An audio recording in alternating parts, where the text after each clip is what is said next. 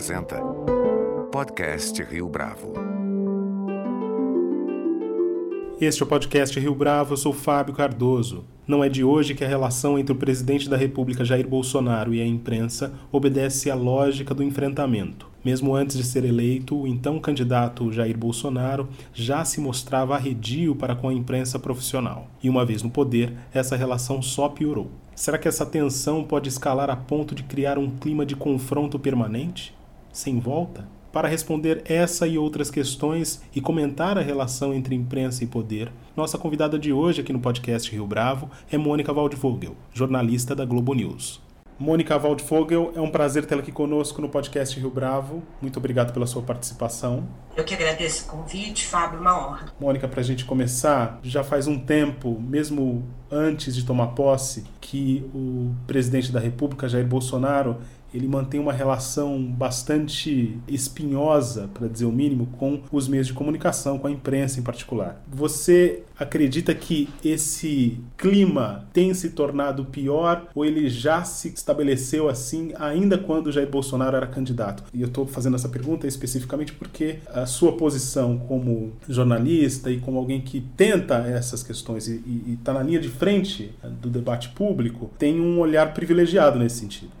Olha, Fábio, eu acho que a questão da desqualificação da imprensa e dos jornalistas em particular é um fenômeno anterior até ao Bolsonaro e não é apenas brasileiro. Nós vimos é, muito claramente como foi a campanha de Donald Trump nos Estados Unidos, ele sendo o grande inspirador dessa direita brasileira, e desde lá já havia uma campanha voltada, direcionada a desqualificar a imprensa como se já previamente fosse possível pôr em suspeita tudo aquilo, toda, digamos, essa verdade factual, né, que é com que a imprensa trabalha, em dúvida e em questão é, previamente, a priori. Então, aqui no Brasil, a gente já tinha uma experiência desse tipo durante os governos petistas. Eu acho que ali estava um embrião desse trabalho de constantemente atingir pessoas para atingir os veículos e pôr sempre em dúvida tudo o que é dito, e que sistema organizado de atuação nas redes sociais feitas pela campanha de Bolsonaro e postas em continuidade ao longo do governo levou isso ao paroxismo, né? Algo em termos de agressividade e de ataque, de assédio nunca visto, algo que eu nunca imaginei na minha vida que fosse enfrentar. Tem um, uma tentativa de certos debatedores de estabelecer algum paralelo com o que tinha acontecido durante o governo do Partido dos Trabalhadores entre 2003 e 2016, porque ali também havia um clima de embate com a imprensa. Você acha que esse paralelo é possível? Eu acho que sim, acho que houve um paralelo com proporções, digamos, de execução muito diferentes. Mas o advento das redes sociais e a forma rápida e, digamos, barata que era de atuar diretamente ali na frente, na cara é, do jornalista que está em ação, facilitou demais esse contato e esse assédio. Então a gente se lembra perfeitamente bem que o Palácio do Planalto, nos governos petistas, montaram uma rede de blogs, porque na época o blog ainda era a novidade e ela permitia reflexões mais é, aprofundadas e tal. E ali já havia um ataque sistemático a jornalistas e a órgãos de imprensa, porque são considerados sempre órgãos de oposição, né? nenhum governo gosta da imprensa porque na perspectiva da imprensa, eu tenho amigos que trabalhavam como repórteres, depois foram trabalhar como assessores de, de comunicação e muito rapidamente ficavam furiosos. A imprensa erra, a imprensa não respeita, a imprensa publica o que ela quer. Então, esse conflito é normal, dependendo de quem está do lado do balcão. E eu acho que o governo petista começou ali, sob a, a liderança e a influência, o guarda-chuva do então secretário de comunicação, Franklin Martins, a montar esse tipo de rede e de prática, que foi um susto, foi uma surpresa, inclusive para muitos é, jornalistas que tinham tido uma relação o tempo todo afável, histórica, com, com, membros do Partido dos Trabalhadores, como eu, por exemplo, que cobri lá atrás a formação do partido ainda, né? Eu, eu sou tão antiga na profissão que eu cobrir greve de metalúrgicos liderados pelo Lula em São Bernardo. Então foi muito chocante que de repente a gente fosse tratado como um inimigo figadal dos petistas e do governo petista. Assustou, assim, todo mundo se assombrou e eles tinham o que eles chamavam de militância no ambiente virtual, os MAVs, que atuavam é, também fazendo eco do que essas pessoas estrategicamente colocadas nos blogs publicavam. Foram campanhas muito tumultuadas, as duas dos dois mandatos da Dilma, em que isso foi então levado a uma efervescência muito grande, uma disputa pelos temas, pelos assuntos e quem estava habilitado ou qualificado para falar sobre isso. E aí veio finalmente o impeachment, 2013, tudo que a gente conhece na história e que deixou muito agudo esse tipo de comportamento, né, de, de, contestação constante. O que a gente não sabia é como a direita estava se organizando, porque o, o embate entre imprensa e esquerda, jornalistas e militantes, era de tal ordem massacrante que é como se você é, não prestasse muita atenção e acho que de fato ninguém prestou muita atenção em como essa direita extrema vinha se organizando na sociedade e como ela invadiu, de repente, todos esses ambientes, né? Então a gente teve lá em 2013 o MBL, o Vem Pra Rua, que eram muito agressivos também, mas você reconhecia a cara das pessoas, você sabia que era Kim Kataguiri que estava falando, ou o Renan Santos que estava falando, digamos que tinha, ainda não era algo montado, pelo menos que fosse evidente, num sistema de robôs e de invasão das ferramentas da, das redes sociais. E isso surgiu com muita força mesmo e que a gente pôde detectar na greve dos caminhoneiros, quando o governo Temer que se descobriu que, uau, você tem de fato uma rede de contatos e de acontecimentos que estão na internet, nas mídias sociais, particularmente nesse caso no WhatsApp, que era mais difícil de ver a transparência, e que a gente não tinha enxergado. Eles conseguiram organizar uma greve gigantesca, com consequências enormes né, para o abastecimento e para a economia e na política, e nós não tínhamos visto. A partir dali, sim, a partir dali começamos a ficar mais atentos. Quando eu falo esse nós, são os jornalistas e o jornalismo, né? E descobri que ali tinha coisa, ali tinha novidade, tínhamos praticamente um inimigo invisível com que lidar, porque quando você tem milhares de robôs indo todo dia na sua página, no seu perfil, te atacando, aí você começa a notar que é grave. E depois esses mesmos robôs também repercutem em pessoas que são pessoas e que fazem, têm o mesmo comportamento, porque percebem que há uma luta com a qual elas é, se identificam. Então isso provocou de fato uma mudança radical. Você aceita o argumento de que a imprensa tem uma certa proximidade, pelo menos a imprensa publicada no Brasil, a imprensa profissional no Brasil, tem uma proximidade, um certo afeto com relação aos partidos de esquerda, porque esse costuma ser o argumento utilizado pelos defensores do governo Bolsonaro ao apontar o dedo contra a mídia tradicional. Você avalia como legítima essa leitura? Fábio, eu estou em redação desde 1983 que eu atuo em redação. As redações nunca foram um corpo homogêneo. Nunca eu pude, em todas as redações que eu, que eu frequentei, aqui em Brasília, em emissoras de televisão diferentes, dizer, ah, essa redação é uma redação de esquerda, é uma redação petista, ou é uma redação conservadora.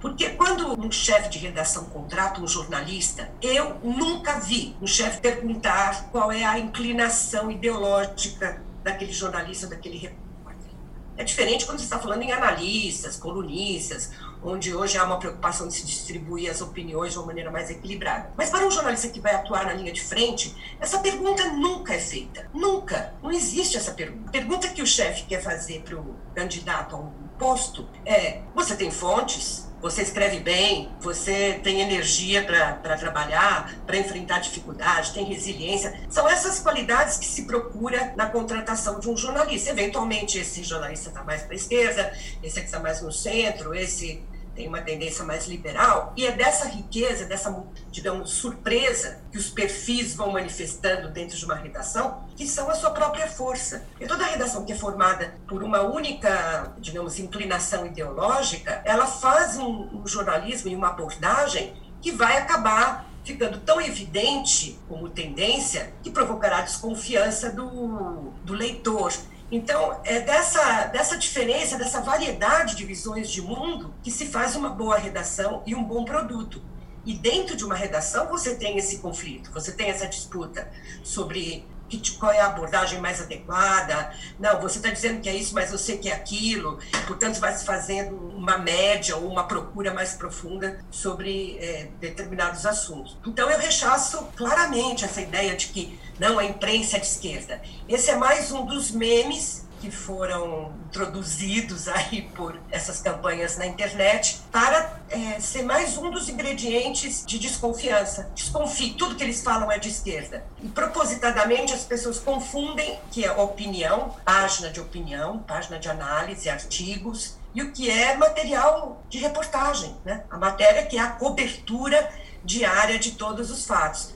Aqui ninguém pode dizer que há uma tendência, ou você produz a matéria mais aderida ao que de fato aconteceu, tudo que foi possível apurar sobre aquele assunto naquele determinado tempo, ou a matéria não terá confiança nem credibilidade. Isso é um meme e é um meme conveniente seja para qual lado da disputa estiver. O, petismo achava que o jornalismo era liberal, era tucano, era fascista, e agora eles dizem, não, o jornalismo é comunista, é de esquerda, é conveniente.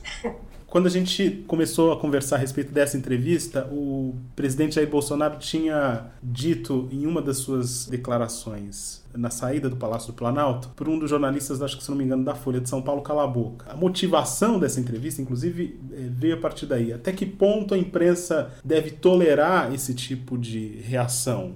Por parte da autoridade máxima, né? no caso do presidente da República. Te surpreendeu que nesta semana que a gente está gravando a entrevista, Folha de São Paulo, própria Rede Globo de televisão, tenham adotado essa postura de se afastar porque não se sentem seguros próximo ali do cercadinho do Planalto?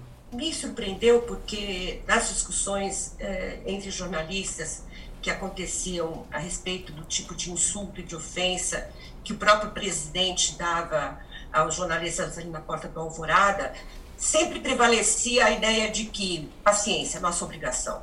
Ele é presidente da República e nós temos que cobrir é, as suas atividades e as suas falas são relevantes para o país, porque, afinal de contas, ele é o presidente da República e é preciso esse registro que vai servir para a história, para a análise de tudo que é dito em todos os momentos públicos do presidente e até, como sabemos agora, nem tão públicos como foi o caso do vídeo da reunião do dia 22 de abril. Porém, digamos, um, é, eu, eu fui sendo é, convencida, à medida que o tempo passava, de que não fazia mais sentido os jornalistas estarem ali. Porque a maneira como foi organizado aquele cercadinho, e eu cobri muitos e muitos anos o Palácio da Alvorada quando eu era repórter e era algo muito mais informal. A gente tinha um, um cubículozinho assim, onde tinha um banheiro e a maior parte do tempo a gente ficava sentado embaixo de uma mangueira que tem ali na porta, aguardando os acontecimentos. Quando chegavam os ministros, quando o presidente saía, todo mundo se levantava e ia correndo ali, tentava falar pela janela. É uma imagem bastante clássica essa, né? Todo,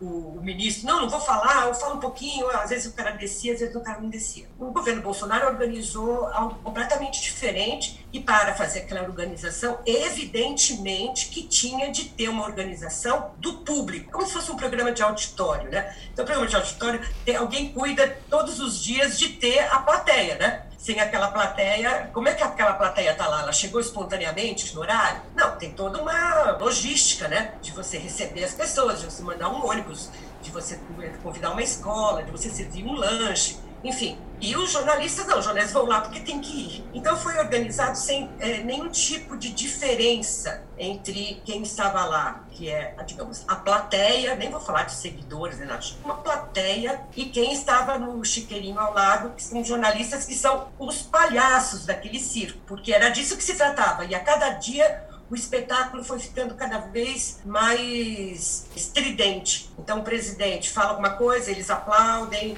Eles gritam, eles xingam, aí o presidente, estimulado por aquilo, provoca um jornalista, manda um calar a boca, diz para você: eu não vou responder, não respondo pergunta sua, eu não vou responder nada, porque vocês mentem. Porque...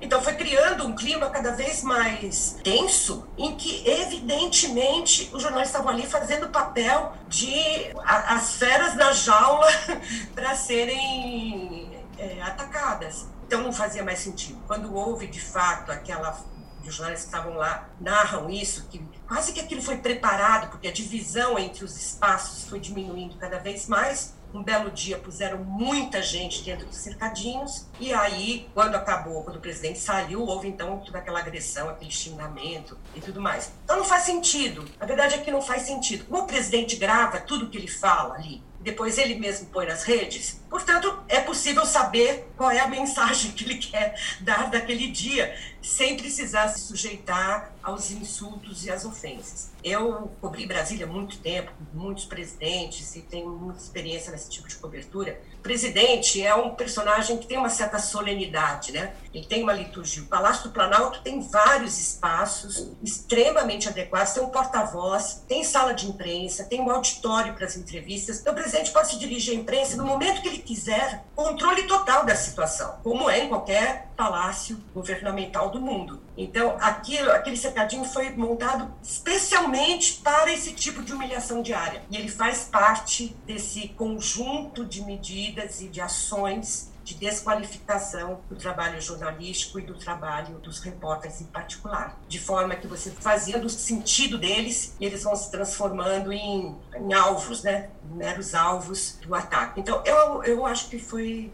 muito bem feito o que as empresas decidiram, né, de retirar os jornalistas de lá, algumas, nem todas, alguns permanecem lá. E a fala do general Heleno ontem corrobora, confirma que a estratégia é exatamente essa, porque ele disse: quando xingarem, vocês fingem que vocês não estão ouvindo, como se isso fosse um conselho digno né, e que, digamos, equipara a claque aos profissionais que estão trabalhando. Então, se rebaixa esses profissionais do mesmo nível da claque e diz, ah, não liga, faz de conta que vocês não estão ouvindo. Então eu apoio a saída, eu acho que foi, demorou até, levou muito tempo para tomar essa decisão. Você teme que essa estridência ela normalize uma situação que é de exceção, ou seja, o presidente atacar de forma constante e isso criar uma não só um clima de desconfiança que já existe, mas um clima de confronto permanente. E aí esse confronto estendendo não só entre os poderes, mas entre o poder estabelecido, entre a presidência da República e os jornalistas. Você acha que isso efetivamente pode acontecer no longo prazo? Não, não vai acontecer no longo prazo, já está acontecendo. Essa é uma estratégia, isso é política, isso é uma forma de, de se comunicar. Ele pretende ter uma comunicação direta, ele usa todas as redes sociais, o presidente faz uma live em que ele não é contestado, ele faz fala as coisas do jeito que ele quer, sobre o assunto que ele quiser, e ele, mas ele de vez em quando tem que submeter o jornalismo, que faz parte da vida de um presidente enfrentar o jornalismo. Então, se tem de enfrentar o jornalismo, que seja sob as é, circunstâncias determinadas por ele. E essas circunstâncias têm de ser necessariamente de rebaixamento do jornalismo. Para mim, tudo isso faz parte de um conjunto, assim como a ação das suas milícias dentro da, das redes sociais, que também fazem o mesmo tipo de trabalho e de desqualificação. Para mim, é tudo uma estratégia só. Uma última pergunta, Mônica. Nessa dinâmica de desqualificações, de embates permanentes, você acredita que a imprensa ela tem meios para resistir a esse assédio? Eu estou te perguntando isso porque há algumas semanas, alguns meses na verdade, a ombudsman da Folha de São Paulo, Flávia Lima, escreveu um texto que disse que os jornalistas não sabiam muito bem como lidar com o governo Bolsonaro. Qual é a sua leitura a respeito? Acho que o governo Bolsonaro ele é fora da curva em todos os sentidos. Né? Tudo que a gente conhecia, e eu sou de uma geração que começou a trabalhar no finalzinho da ditadura com o governo Figueiredo, eu acompanhei o governo Sarney, toda a elaboração da Constituição, me mudei para Brasília porque eu queria ver a oportunidade que você tem de cobrir uma Assembleia Constituinte é ímpar na vida de um jornalista. Depois eu vi toda a reconstrução de um sistema democrático a partir daqueles conceitos é, criados, forjados numa Assembleia Constituinte que eu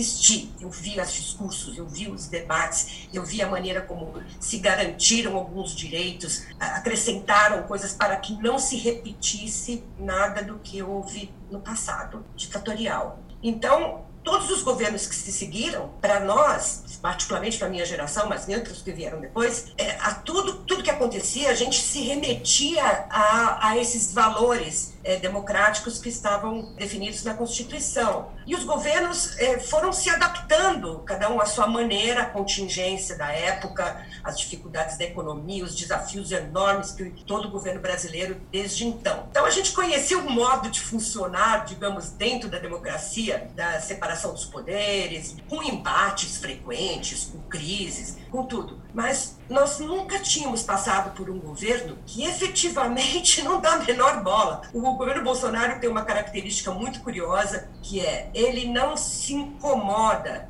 com a crítica, com o que os poderes fazem, tal. tudo se refere a ele e ao seu projeto íntimo, interior, que nós também não conhecemos muito bem. Ninguém sabe muito bem aonde ele quer chegar, porque parece que passa a maior parte do tempo cuidando da sua própria visão de governo do que necessariamente dos grandes projetos, das grandes necessidades do país. O exemplo da pandemia é o maior deles. Então, de fato, todo o instrumental que a gente tinha para lidar com o governo democrático, ele não se encaixa quando você vai lidar com o governo Bolsonaro. Nunca um jornalista, tirando aquele caso célebre do Newton Cruz, da ditadura, com o Geneton de Moraes, nunca uma autoridade tinha mandado um jornalista calar a boca. Nunca tinha sido tudo na base da ofensa. Eu mesma tive um embate muito grande com Antônio Carlos Magalhães durante o governo Fernando Henrique. A repercussão foi tão negativa para ele por causa da agressividade que ele teve comigo. A agressividade dele provocou uma mudança de decisão do governo por causa da, do jeito como ele agiu.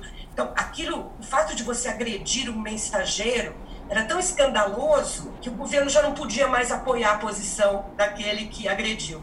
E agora é, isso já não é mais relevante. Então eu concordo inteiramente com o Ombudsman da Folha. A gente não tem instrumental, seja democrático, seja político, seja até psicológico, para ter uma profissão em que o tempo todo a desqualificação, o desprezo, o desrespeito estão é, sendo marcados ali o tempo todo, né? E às vezes até de colegas, porque alguns colegas também que debandaram para o governismo também atacam os jornalistas que estão na ativa. É um território totalmente novo e um ano e meio depois, é, quase um ano e meio, a gente ainda está tateando um terreno muito frágil, muito movediço, sem saber direito qual é a melhor maneira de agir com ele, né? De agir em relação ao presidente o resto a gente continua trabalhando normalmente, mas é, é, é, nessa relação, essa relação pessoal é que é muito tensa, né? Quando veio a pandemia e a Covid, de certa forma, a necessidade dessa ponte que o jornalismo faz, sabe fazer, e é especialista nisso, entre fatos, dados, informações, contexto e o público,